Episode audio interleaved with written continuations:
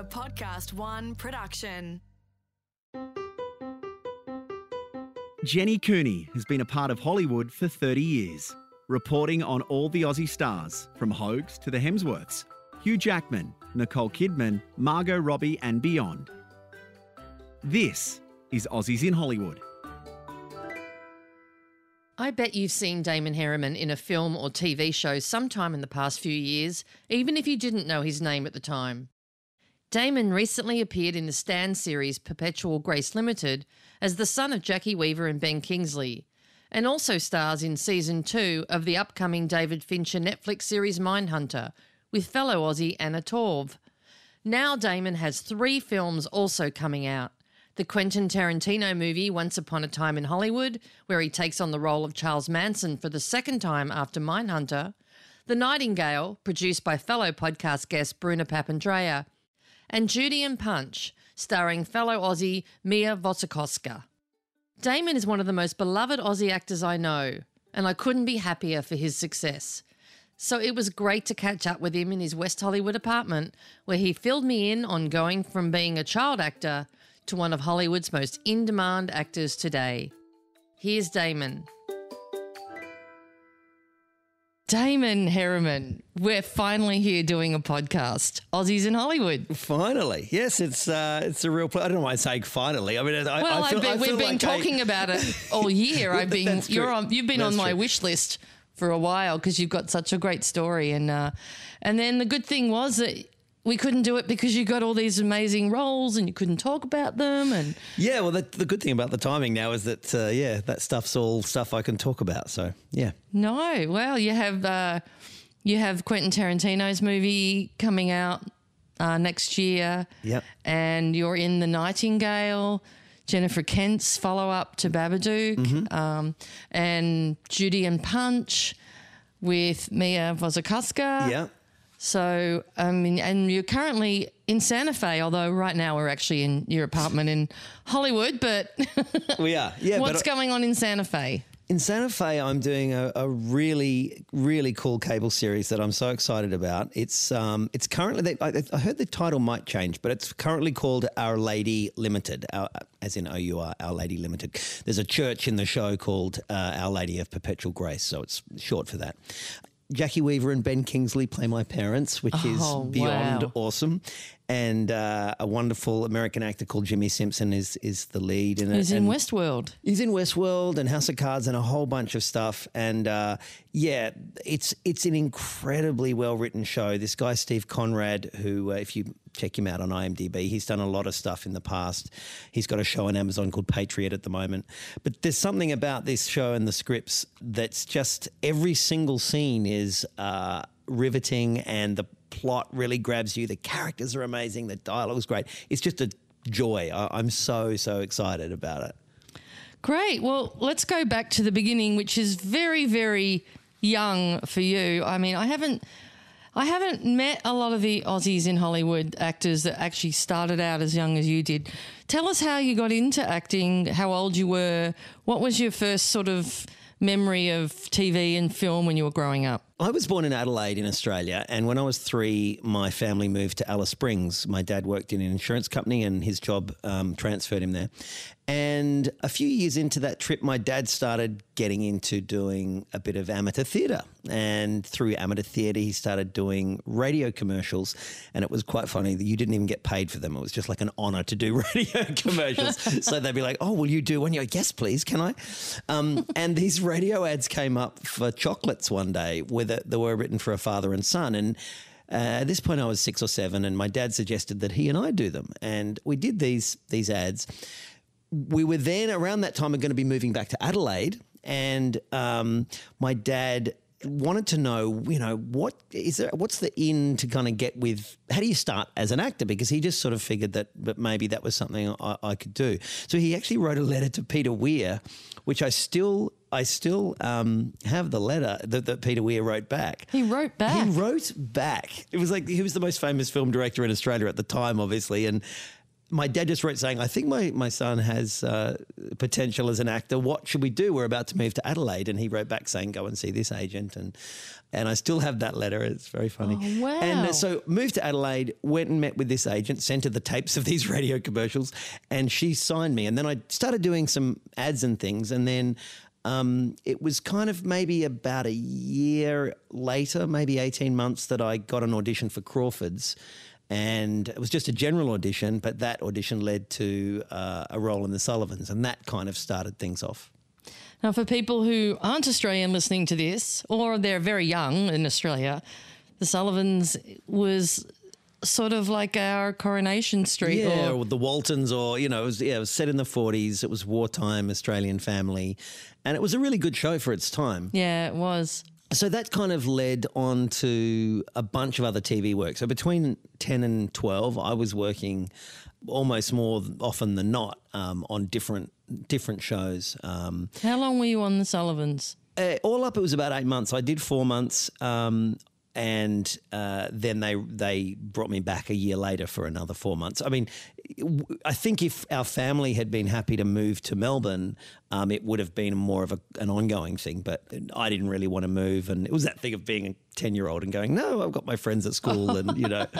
Um, but so – but and then other a few other jobs came up over those years, and then when I hit high school, I kind of lost interest a bit. I, I just thought um, – I, I didn't – I was a bit intimidated by the idea of trying to keep up with schooling with all these new subjects, and um, it just sort of didn't interest me so much. I, I, I barely acted at all during high school, and it was really only when I finished high school and went, well, what the hell do I do now, that um, that I decided to try and get back into it. And that was definitely helped by my dad getting another job transfer, this time to Sydney, where there's obviously a lot more acting work than there so is in Adelaide. So it was right at the same time? Yeah, he he he, he yeah. happened to get a transfer with his job um, just a little while after I finished. Yeah, what would it be? Maybe maybe five months or something after I finished high school. So uh, that really reignited my interest in acting again, almost as a kind of a default, because I, I there was sort of nothing. Yeah, there was sort of nothing else I could think of doing. So I was like, I guess I'll try this acting thing again that I used to do. Right. So when you moved to Sydney, what happened next? Um, I slowly got back into it again. It was kind of, you know, it maybe wasn't as easy as I expected. I just thought, oh, well, I've I've got these credits from being a kid, and I'll, I'll just pick up pick it up again. But I was suddenly eighteen, not twelve, and no one particularly cared about the stuff that I'd done before.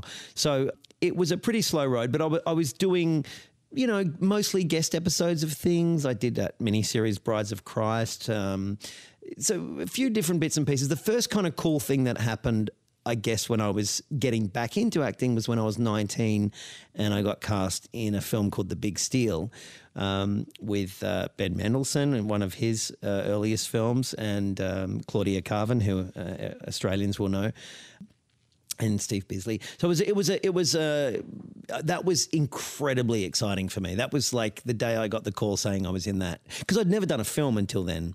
And Nadia Tass and David Parker, who made The Big Steal, were, were kind of, they were, you know, they were so cool. They'd made this film, Malcolm, that everybody loved around that time. And I just couldn't believe I was going to get to work with them and that this was my first movie, you know. Um, and it was a great experience. And that's when you first became friends with Ben, right? Because I know that you, you're still good friends with Ben yeah, to this day. Absolutely, yeah. Was he yeah. experienced at that time? Did he show you the ropes, or were he, you both kind of starting out? Well, I'd done all that stuff as a kid, yeah. but he'd done quite a bit already. He'd done the Henderson Kids. He'd done The Year My Voice Broke. Um, so, you know, he, he, he was he was pretty experienced himself, and, you know, Ben's always been, I mean, he was twenty-one at the time, but he was twenty-one going on forty, you know.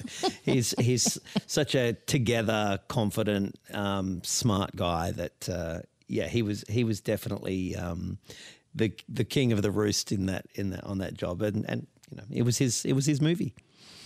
Did you feel at a certain point, I'm going to do this for a living? This is it, no matter what? When I finished high school, the first thing I did was I started working for that insurance company that my dad worked for, and I worked there for nine years.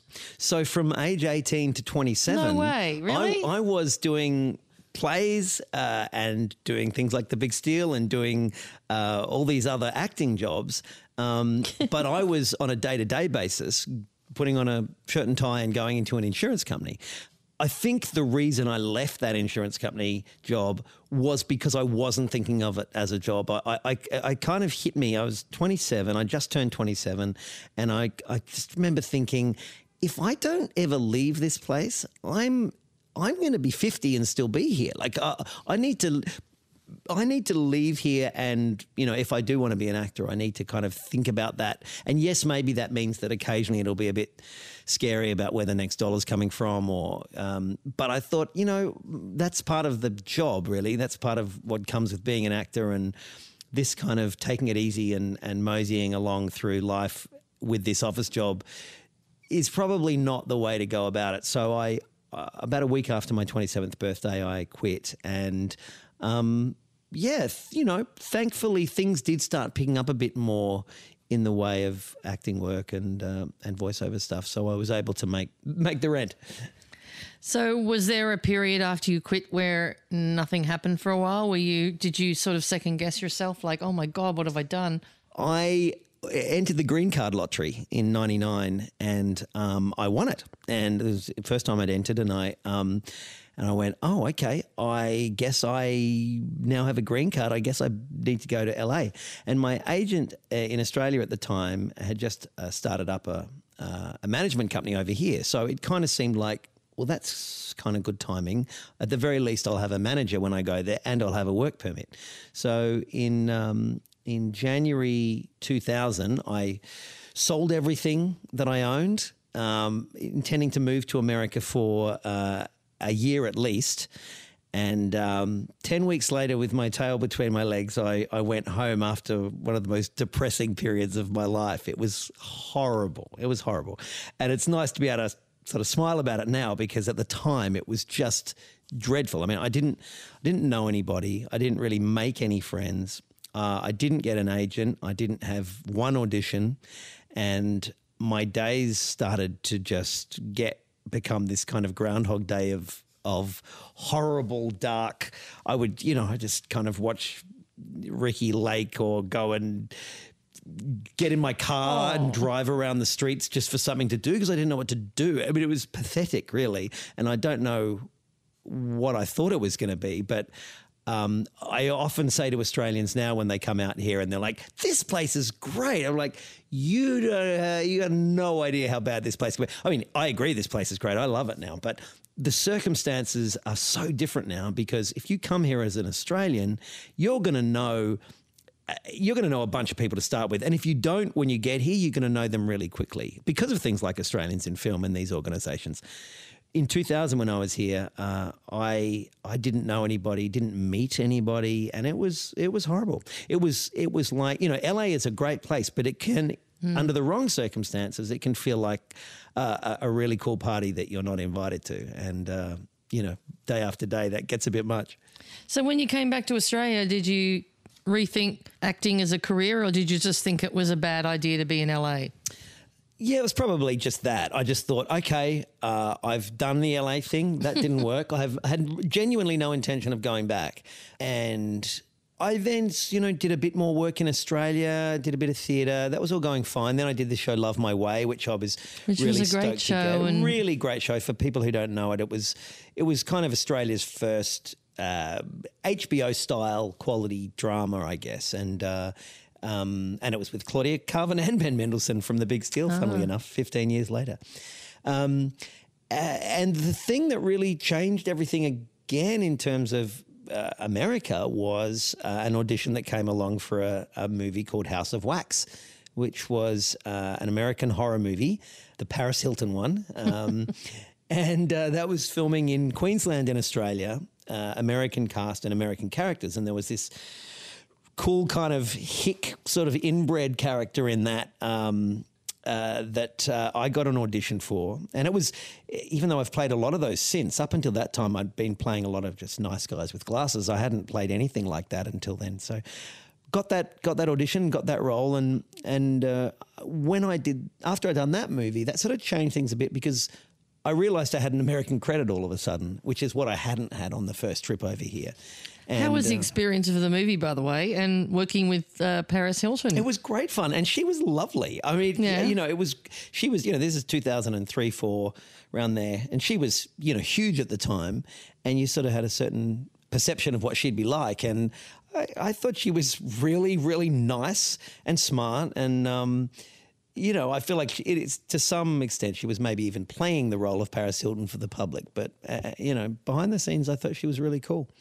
So yeah, I came to, I came back to America for the premiere of that, and uh, that's where I first got got representation over here, because I really because I had an American credit. Finally, I realised that that was uh, kind of an important thing to have. You either need that, or you need to be in a big Australian movie that that, that Americans know about. And if you don't have either of those things, it, it, it can be tough. That was two thousand five, right? Yeah, I think that's what that's what it was, and th- from so then on till now, thirteen years. Yeah, from then till now, I've done, um, you know, I've spent approximately half a year uh, in America and half a year in Australia. Um, and initially, I was just coming out, you know, doing three month stints auditioning, and I did two two three month stints without uh, getting a job or without even getting close to a job. And again, yeah, I'm a, probably a half. glass empty guy. I'm very much like, ah, yeah, they're, they're, they're not interested in me. I'll just move on now. Um, so I, I, after those two trips, I said, I'm going to do one more trip. And uh, if I don't get a job on this trip, uh, I'm not going to come back again. Because I just thought, you know, I'll just be realistic about it. Um, and I think the second day of that trip, I got a, an audition for a, a, a guest role on a show called The Unit. And I, and I got that role. So that, That sort of changed everything, because I, I, I, psychologically I, I, I thought, okay, you you can get a job here. It's not impossible. You know, it sort of seemed like a pipe dream before. Were there long periods of unemployment, or were you always doing something? Uh, no, lots of lots of lots of long periods of unemployment. I mean, certainly in my twenties, but in the first, most of my thirties as well, actually. Um, Yeah, I would, you know, I would come over here and maybe do one, in three months I would do one guest role in something. Sometimes I wouldn't do anything. Uh, then I'd go back to Australia, and, you know, I was mostly really doing voiceovers in Australia around then. I wasn't even getting that much acting work around that time. Um, but I was, you know, over here I was sort of making slow inroads. I remember doing an episode of Cold Case, that um, crime show that, that was a really cool character. It was in the show a lot, and it was um, a really fun thing. Um, I guess the no, sort of next thing that sort of changed was uh, when I auditioned for a pilot called Justified, um, because that uh, I, I ended up doing that pilot, and that character, um, Dewey Crowe, ended up getting uh, written back into about twenty-five more episodes over the, the life of that show. And so Justified was a really big show for, I mean, it's around, it's got a huge following still. It does. And it, Timothy Olyphant, who just gave you your Australians in Film Award not long ago, was your co-star in that. Yeah, and, and that was a joy to work with, with him and Walton Goggins, and, um, uh, you know, what a great, Great role, great writing. That whole thing was fantastic, and I that that seemed to make getting auditions for um, slightly better things a little bit easier. So, you know, not long after that, um, I got to do an audition for Breaking Bad. That that that I got. I mean, it was just one scene, but it was Breaking Bad, so that was cool. Yeah. Um, and you know, um, J. Edgar, the Clint Eastwood movie. So there was kind of, the auditions seemed to be, Um, just for slightly better things all of a sudden. Probably, I would imagine, for most actors, the idea of finally, you know, being directed by Clint Eastwood must be a dream. Um, what was the reality? How did it happen? And what was it like? It was it was wonderful. It was, uh, I think I had about seven days on it, although, as these things happen often, the, the, the best kind of couple of scenes that I had aren't in the movie. But um, maybe they're on the D V D extras, huh? Yeah, I should check that out, actually. It was, it was the whole thing was like a dream, really. Um, I, the audition came in, and I, I think it was one of those things where, because the character was German, um, sometimes with American casting, they just kind of go American or foreign. And if you're if it's a foreign role, they'll just get all the foreigners to go for the foreign role. And foreign can mean South African, Australian, British. But, you know, so because it was a German role, all the foreign actors got to go for that. And so I think that's how the audition came about. And um, Uh, I didn't audition with him. The casting director, actually, I remember her saying, um, Clint doesn't like to be present for any auditions uh, because he thinks it might put people off if he's in the in the room, which is, I'm sure, is true. um, so I, I did I did that audition and did, did it a number of times, and then I was back in Australia at, for Christmas, I think, and I, it was ages later. I mean, you normally hear about things, especially over here, fairly quickly. It must have been six weeks later or something.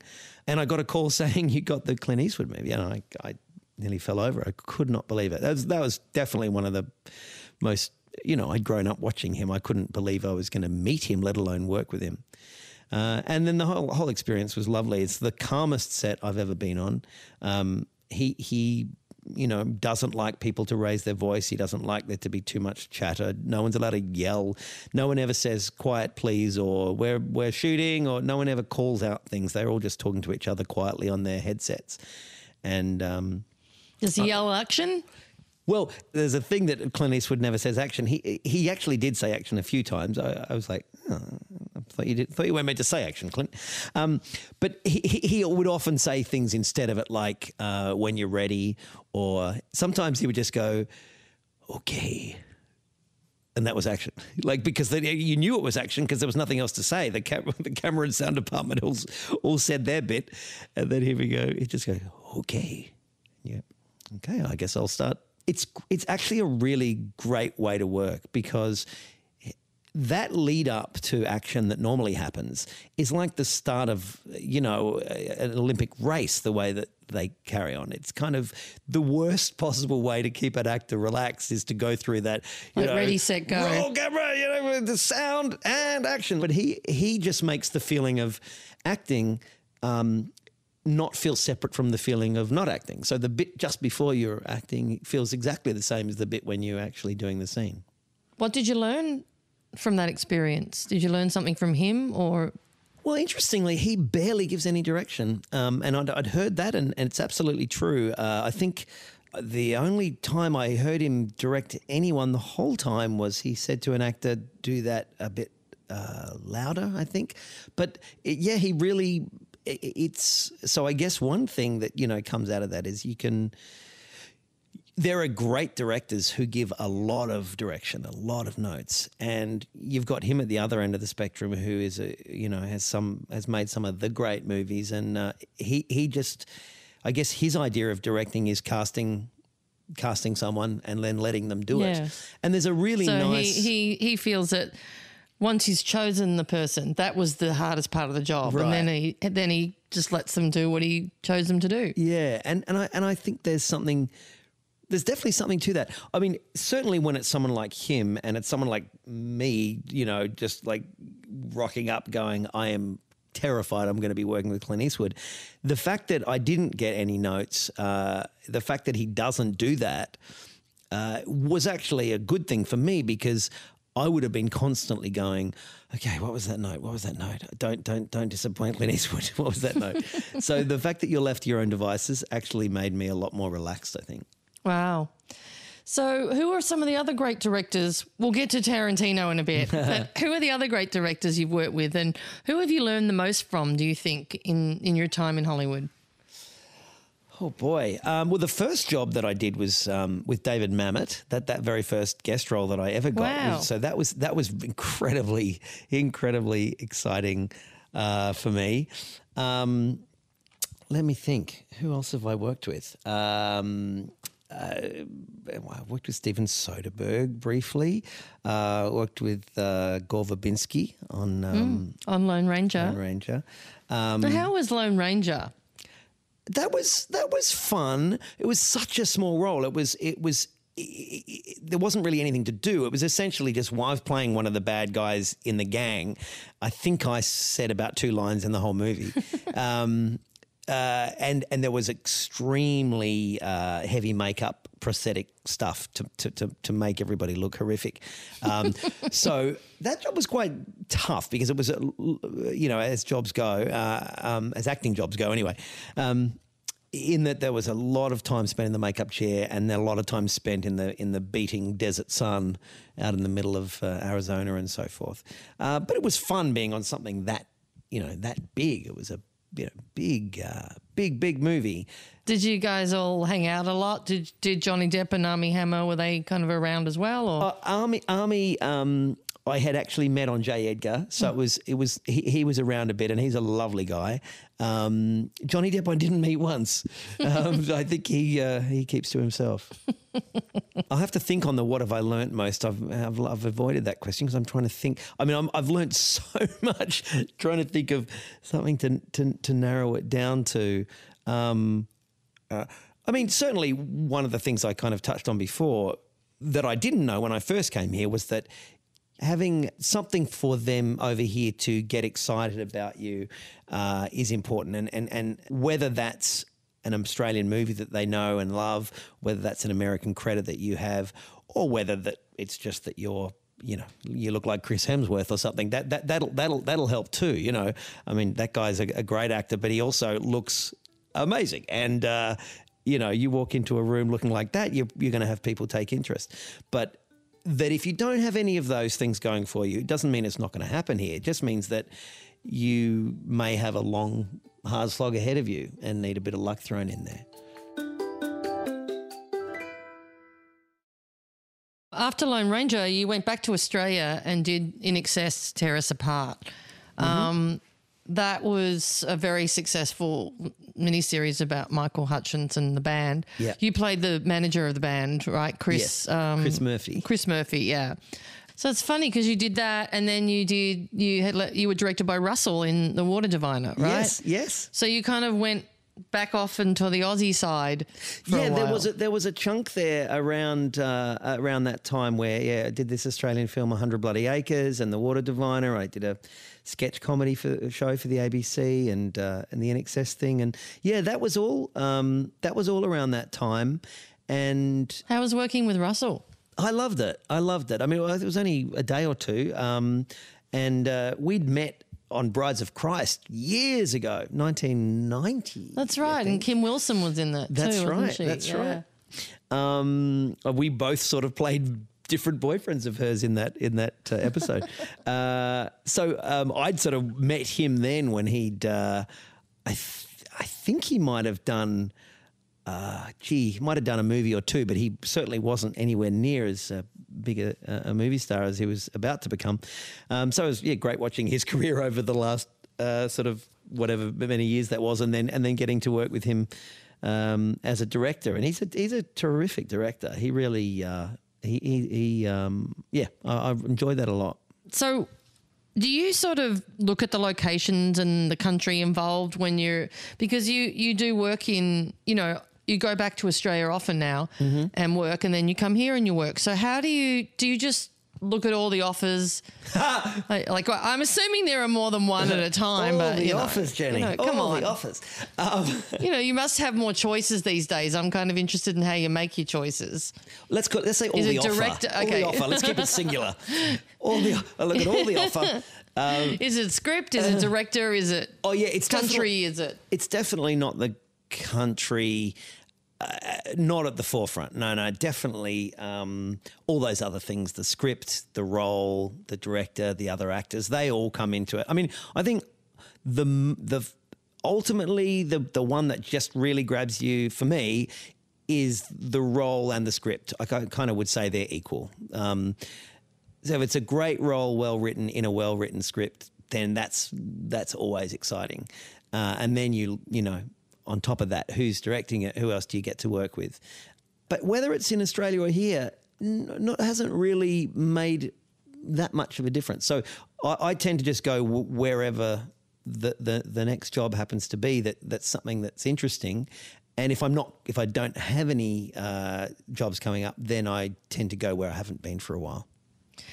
I remember we um, you were around a lot when you did press for Flesh and Bone, and that was a great uh, – that, that I think got a Golden Globe nomination. It did. I think, um, yeah, Sarah, the, the, the lead actress got nominated. Yeah, yeah. So that was um, that was a really high-profile show. Do, do, do things that do well in America, did they make a difference in terms of the stuff that – doors that open for you or – Yeah, I mean, I think so. It depends what it is. You know, Flesh and Bone was a really cool show. Um, Australian David Michaud directed the, the first episode.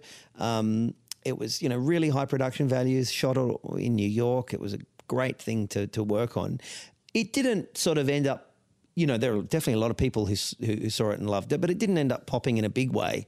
So I that that and I was playing a homeless guy in that who didn't, you know, who didn't even look like me really. Um, so it was a great transformation. Um, it must have been kind of fun to.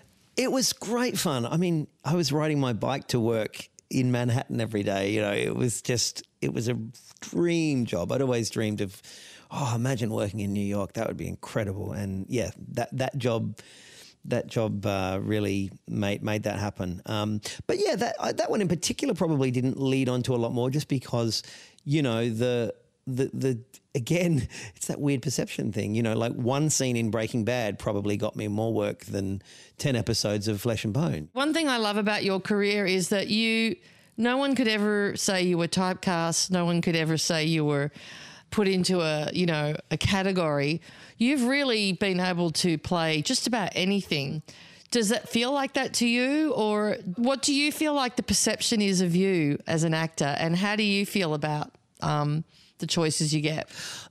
I love getting to play characters that are different from me and different from each other. That to me is the most exciting thing. When when I read something that uh, I, I'm going for or whatever, and it's a really cool character that I've never played before, that really presses my buttons. I really love it. Uh, I don't know what the perception of me is in that regard, but I I know that, yeah, if you're if you're looking to cast some romantic lead, you're not going to be calling me, I don't think.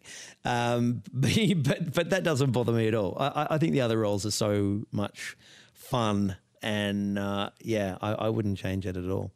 So you did um, – you were cast as Charles Manson in Mindhunter. I think actually there was a point where I met you when you were in the middle of that audition, and right. It was down to you and one other guy. Right. And that was the last time we, we talked, and then it was like, oh, my God, you're you got the role. Right. Um, what was what was that process like the first time you played? It's funny saying the first time you played Charles Manson. Yeah. Talk yeah. about typecasting. Yeah, I know. Yeah. If I wasn't typecast before, um, it's all about to change. Uh, initially, I think uh, I did a self-tape in October last year. It was one of those ones that I read and was like, oh, I really, really, really want to do everything I can to try and get this, to, to get to play a, a role like that. I knew that they were only seeing actors under five foot six, although I'm slightly taller than that, I, but only very slightly. But I, so I knew that I was already in a category of short guys. so I, I, that was a positive thing. I thought, well, okay, well that, that narrows down Finally. the competition a little bit. And I thought, you know, I think my face could probably be made to look like his. I didn't ever picture how much. But you never asked that question before. No, no. So I got, I went and bought a wig um, for the for the self tape because I thought I want to I want to at least give a suggestion of his long dark hair. Did that self tape. Then I got a, a call back in the in the room with the casting director. Did it again, and then got some notes from David Fincher, whose show it is, and did another self tape. And so that all took place over about three months. And then in January this year, I found out I got the role, uh, but but wasn't going to be shooting it till July, which is very, very unusual. Normally with T V in America, you you get a role yeah. and about four days later you're filming it. So, um, but it was great. It, it meant that I had from from January to July to um, read and watch everything Charles Manson. Is he a big part of this season of Mindhunter? Because I know the show is about the group of detectives who, and Anna Torv's character, mm-hmm. who is the, on the the mind side of things, who try and they discover serial killers and yes. realise that there are patterns mm-hmm. and all of that. So I'm assuming he comes into that. Yeah, that I think that falls into the I'm not allowed to tell you that bit, Jenny. I'm sorry. I know that's boring, but uh, I don't want... Uh, No, you know, on David, David, David Fincher. Fincher uh, David Fincher. Was he there on set? Were you work, did you work with him? He How was, was that? He was lovely. Talk and, about all these directors. You keep forgetting all the big, you know, Brian yeah, Singer yeah. and, I mean, you've worked with... Oh, yeah, you've worked with Brian Singer. With a ton. Andrew Dominik actually directed the Mindhunter um, oh. stuff that I did. Um, Andrew Dominik, another Aussie great director. Wonderful Aussie director who directed uh, Chopper and uh, Jesse James and um, Killing Them Softly. He's incredible, uh, incredible talent. Uh, so he directed the episode, but David Fincher was there probably... sixty, seventy percent of the time. And he was lovely. He was um, he was an incredibly uh, friendly, open, generous guy. I was, you know, I just, again, these pinch yourself moments where you just think about all the David Fincher movies you've seen, and there you are, just the two of you on set, just having a, a chat in a break, you know, and yeah. It's, it's so it is a good weird. thing, sounds like, when you get to all these roles that you've just been telling me about, that you don't stay in character a lot. Oh, dear, yes. I mean, how yes, was yeah, yeah. how long were you in the Charles Manson mode for that one?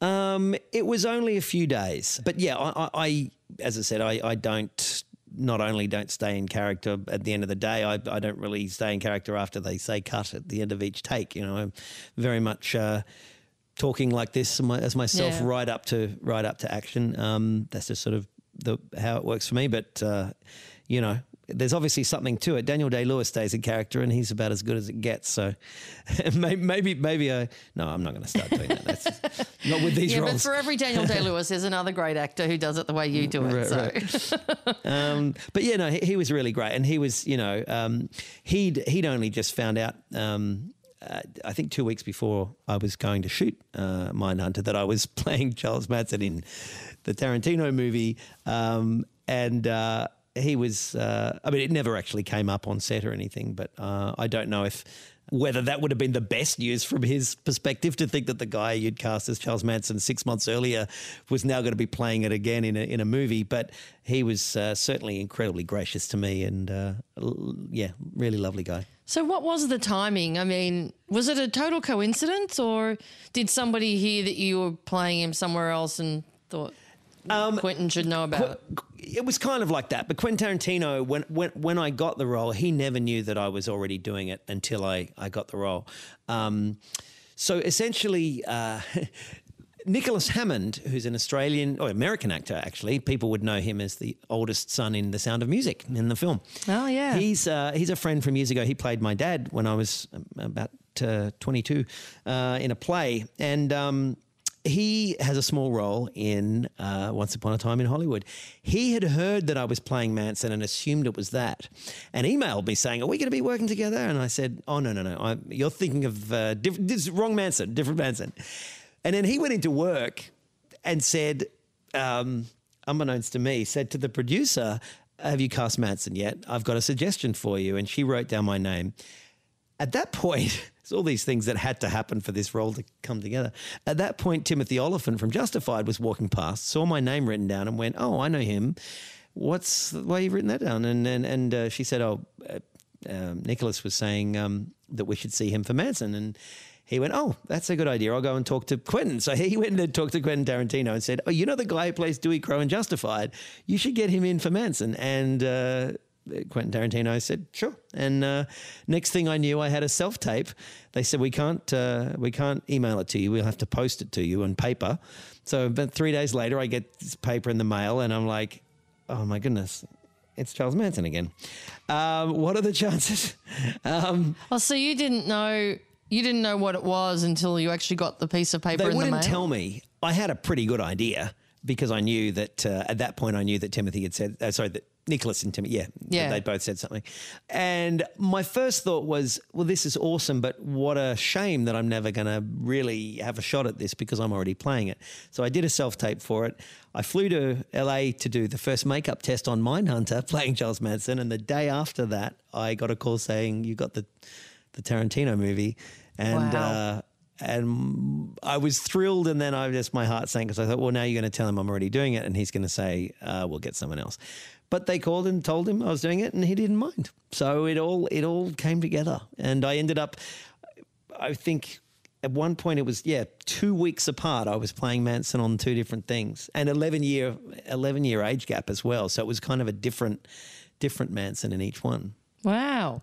That's what I was going to ask you. Like, you didn't get to keep the same wig and the same no, outfit and then just head off to the other set? That did cross my mind at one point. I thought they should just, uh, you know, sort of share resources. And, uh, but no, um, no, the uh, the makeup on, uh, on Mindhunter was quite extensive. They got this um, uh, Japanese makeup artist, Kazu, who's the best. I mean, he he did Gary. He won the Oscar for Gary Oldman's oh, right. uh, uh, Churchill makeup. Um, so they really did a, a quite extensive prosthetics and, and stuff. And what age was Manson in Mindhunter? In Mindhunter, he's uh, forty-five, and in uh, Once Upon a Time in Hollywood, he's thirty-four. Oh, okay.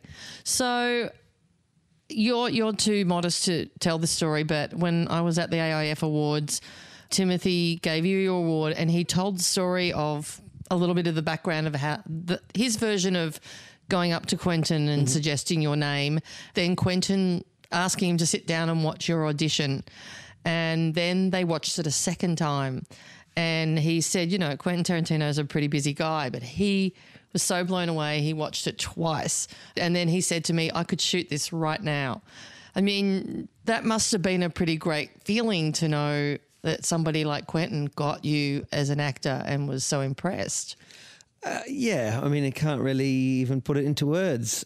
uh, yeah. You know, t- to hear something like that, it just sort of makes you, it's almost like, you know, your life flashing before you. It's like your career flashing before you. And you start thinking about all the times you, you didn't get something, or all the rooms you couldn't get in for an audition, or that that director who I um I just admire so much has said such a lovely thing.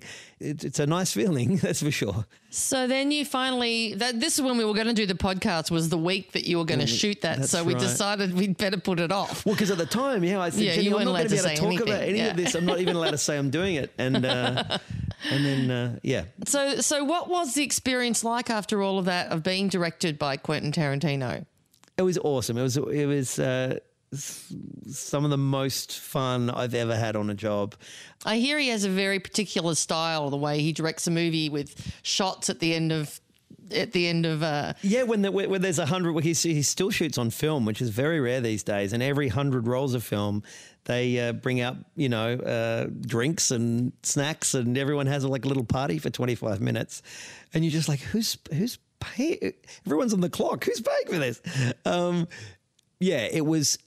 Being in a Quentin Tarantino film was sort of like watching one. It was, you just got that kind of excited feeling where everything looks cool, and the, you know, the design is so great. Of course, this is set in nineteen sixty-nine, and that's just such a great period for him to be making a film in. Everything just feels so right. He's constantly a ball of energy and enthusiasm, and knows exactly what he wants. They said that he's pretty much cut the film in his head before he even shoots it, and you really get that sense. He doesn't waste any shots. He doesn't do unnecessary coverage, or um, he doesn't even – if he knows that a particular part of a, a, a scene is what this shot's going to be used for, unlike most directors who would just go, well, let's just shoot the scene again with this shot, he'll just shoot the three lines for the shot because he knows that's the bit he wants.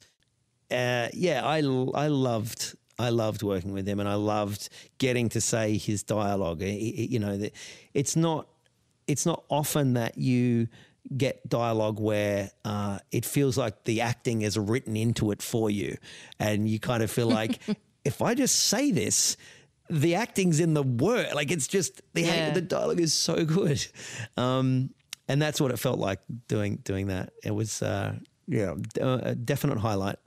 I mean, when I heard the cast, it was sort of like, wow. I mean, Leonardo DiCaprio, Brad Pitt, and then our own Margot Robbie. Did yeah. you know Margot before? I knew Margot a little. I knew her to say hi to, but I didn't know her well. But we we, we got to work together in the in the film and, and, and hang out. And um, my goodness, could you meet someone nicer? I mean, she's got to be one of, if not the nicest. Uh, well, Hugh Jackman can be the guy version, and she can be the female version. You know, like she is just. Uh, Yeah, just an absolute sweetheart, um, just a super smart, super talented, super lovely person, and, uh, you know, completely unaffected by the incredible success and, uh, yeah. I think a, I think that's gen- a general trait in Aussies from what you see, that none of them take take it all too seriously or think too much of themselves. Maybe right. it's that tall poppy thing mm-hmm. that happens when people knock you down back home, but... Well, there is that thing, and, and certainly you, you, you, your, your old friends back home and your family won't let you get away with that most of the time too. You know, you can't suddenly get too big for your boots because they'd tell you to knock it off. I always ask everybody in this podcast the one question in common, because everybody has a theory and they're always different, about being from such a small country, why Do you have any theories on why so many Australians have been so successful, not just in front of the camera but behind the camera as well? You know, per, per capita, I think we have more Aussies who've done well in this business. Mm. I mean, do you think there's a specific thing about Australians that explains it, or is it just an anomaly? There's a thing in Australia of of not being fraudulent, of not being fake, you know, of being, if someone seems to be putting on airs and graces or seems to be putting forward a um, a plastic version of themselves, people see through it, so you don't really get away with it. So maybe there's something to do with that not being fake and not being fraudulent that works with acting, because acting is all about not being fake and not being fraudulent. So maybe there's something, maybe there's something to that. And we work hard too, Aussies. Yeah. They are not afraid of hard work, right? Yeah, yeah. And there's and there's probably, you know, maybe uh, less vanity in Australia. I mean, not to say there's not vanity. We definitely have it. But I don't know. I think, you know, um, that thing of if you need to look terrible for something, if it's, I think that there's, or be, or if you need to be uncomfortable, you know, in, in I, I just think that there's something about kind of going, yeah, look, whatever will make it good, let's let's do that. Um, and uh, look, that exists here too. So I don't, I, I don't I don't know. It's very it's a very hard one to pinpoint. Well, when I heard the title for um, Judy and Punch, obviously I was thinking of Punch and Judy, and most people listening would have some idea that that was a outrageously politically incorrect, now that you think about it, puppet show yeah. about a guy beating the crap out of the, the, his wife. Mm-hmm. Um, and for Americans, I don't think you guys were brought up on Punch and Judy, but in England and Australia and certainly Commonwealth countries, yeah, it was a, a sort of a weird little hand puppet show uh, that was more popular probably decades ago than it is now, but it still exists. Wow. And so w- w- is this sort of a... I mean, t- tell me how this relates well, to that it's, title. It's essentially, uh, Mira, uh, the genius that she is, came up with this uh, this film where essentially Punch and Judy, the puppets, are – it's basically an invented history. So it's as if Punch and Judy, the puppets, were a real couple in real life who happened to have a puppet show called The Punch and Judy Show. Um, so they have puppets of themselves, and uh, the puppet show is – you know, is the one that people know uh, with the, you know, this husband and wife and the baby and the beating each other up and talking in gibberish. And in the in the film, that also reflects the real life relationship where Punch is a uh, an alcoholic and a, a, a very violent one at that. And, oh, um, Damon, you uh, just can't you, help yourself, can you? you? I tell you, I'm playing a nice guy in the show with Jackie and, and Ben Kingsley, so I'm, uh, I'm, I'm circling back around. I'm circling back around. Look, the, the tone of this film is is a really interesting one. It's it, it's got a a lot of shock elements in it, but it's also very funny. It's it's almost like a, I think you'd call it like a dark fairy tale. The design and photography are beautiful, mm. and I'm I'm really really. excited about it because the script was just so good. Did you know Jackie Weaver before uh, you started working on this? Uh, it's a, is it a limited series or a series? It's a uh, series, yeah. Series. It's intended okay. to go on. I did. I met Jackie when I was ten. In fact, I have a, a oh, photo you, of Jackie. Yeah, you know what? You showed me oh, that showed photo. That? Yeah, yeah. And um, when this comes out, I'm going to tell everybody to look on my Twitter and okay. I'll post a copy of it so okay. they can see. yeah. So that was that photo was taken backstage at a, a, a show that Jackie was doing called They're Playing Our Song, which she and John Waters, Australian or British then Australian actor, uh, were doing in, uh, in in Melbourne at the time when I was doing The Sullivans.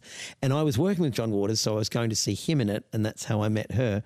And over the years we've run into each other uh, many times, uh, but I don't think... We've worked on the same project, uh, but we've never worked in scenes together. So, so what's it like having her be your T V mum? Oh, she's the best. I mean, it's just great having her in, you know, we're shooting in Santa Fe, which is a small, small city in New Mexico, and uh, and sh- just having her around is awesome. We go to movies and dinners and, uh, yeah, she's um, just just the loveliest, you know. And Sir Ben, mm-hmm. as we call, as the, he, I think he likes people to call him, Sir Ben Kingsley. Um, what is he like? He has been lovely. I haven't had that much to do with him as yet, but um, uh, word on the street is that uh, he's just an absolute pro, and uh, he turns up fully prepared, and he's um, uh, yeah, you know, he's funny and uh, just really sweet guy. Everyone's enjoying having him there, and as you would expect, he's amazing in the show. Well, you mentioned he they play your parents. Is it a period piece? Can you tell us a little bit about what to expect? Um, it's not a period piece, uh, but it does have quite a lot of flashbacks to the past. Um, it's it's an intriguing page turner of a script. Um, Steve Conrad, who created it, is quite amazing. It's like a bit of Coen Brothers with a bit of Tarantino, a bit of with a bit of something else. I don't. It, it's it's right on the cusp of comedy and drama. I'm not even sure what category it would fit into in uh, in that regard. Um, and uh, you know, it's it's just called a drama on IMDb. Is just it? So you know, is it? Yeah. Look, I think it but that would, doesn't because mean sometimes anything. They just do that because it's an hour, not half an hour, right? Um, so it is an hour, uh, but it's a very funny drama and, and slightly absurd at times. Uh, it's um, are you the grifter in it or no? That's the one Jimmy, who gets that's Jimmy Simpson, but he he he he's he comes across my character, and um, my character uh, enlists him in a scheme to uh, to rip off my parents, um, who are a couple of Uh, evangelists who who uh, bring in quite a lot of money uh, to their church. Ah. Uh, but there are quite a lot of story strands, a lot of characters. It's very, it's really uh, the sort of thing where you'll get to the end of each episode going, oh, what happens next? It's got a lot of twists. It's really good. Is there anything or anyone to work with that's still on your bucket list? Like where, what do you, where do you see yourself? What do you want to do next? If it was up to you. I mean, goodness, I'm I'm just uh, at the moment uh, taking each day as it comes, and really really grateful. Uh, you know, something I said in that uh, that speech at the uh, uh, um, Australians in Film Awards was that I do feel incredibly lucky. I think good fortune really comes into play uh, a lot, and at the moment I feel so lucky, especially this year, um, and I you know I hope it keeps going like this. I, I I know that it may, and I know that it may not, and I'll be disappointed if it doesn't, but I'll also be like, well, that, gee, twenty eighteen was awesome. You know, even if that's as good as it gets, I know that from, from having so many years where it's not like twenty eighteen, I uh, I know how rare and lucky I am to have had that year. So if that's as good as it gets, I'm I'm gonna be uh, I'm gonna go to my grave a happy chap. There'll probably be a lot of um, young uh, aspiring actors listening to this. Is there any advice that you got or that you would give that you think they should hear that could have saved you some, I don't know what?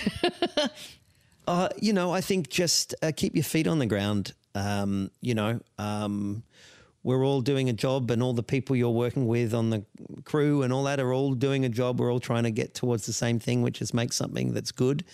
So, you know, don't don't get too big for your boots, I think is the is the best advice, certainly a, an important piece of advice for anyone doing this job, because you do get sometimes treated very well, and uh, you kind of um, if you get too used to that, it can uh, you know, some people get affected by it, and I think just just be just always remember that uh, everyone's there to to do their best and have a good time and be nice to people. Probably the great thing about going between America and Australia is that if you forget that and you go and work in a movie in Australia, yeah, they bring you right back to like, get out, you're not in front of the line for the food. That's right, exactly. Oh, I'm not going to go get your coffee. Yeah, exactly. Yeah, you, you find out quick smart what it, uh, what it used to be like. That's right. Well, I'm so excited that we got to chat, and there's so many great things we're all looking forward to seeing you in. Thank you so much for doing this podcast. Thank you so much, Jenny. It's my pleasure. What Damon didn't know when we spoke was that Tarantino had to make a lot of cuts to the final version of the film, including, sadly, some of his best scenes. So be sure to look out for the D V D extras and check out the rest. I think every Aussie who knows or has worked with Damon is thrilled he's having such a great year, and I hope it continues for him every year. Until next time, that's all from Aussies in Hollywood. Aussies in Hollywood was presented by me, Jenny Cooney, and recorded in collaboration with Podcast One Australia. Audio production was by Nick Slater, and executive producer was Jenny Goggin. For more episodes, go to podcast one dot com dot a u, download the app, or look me up on iTunes.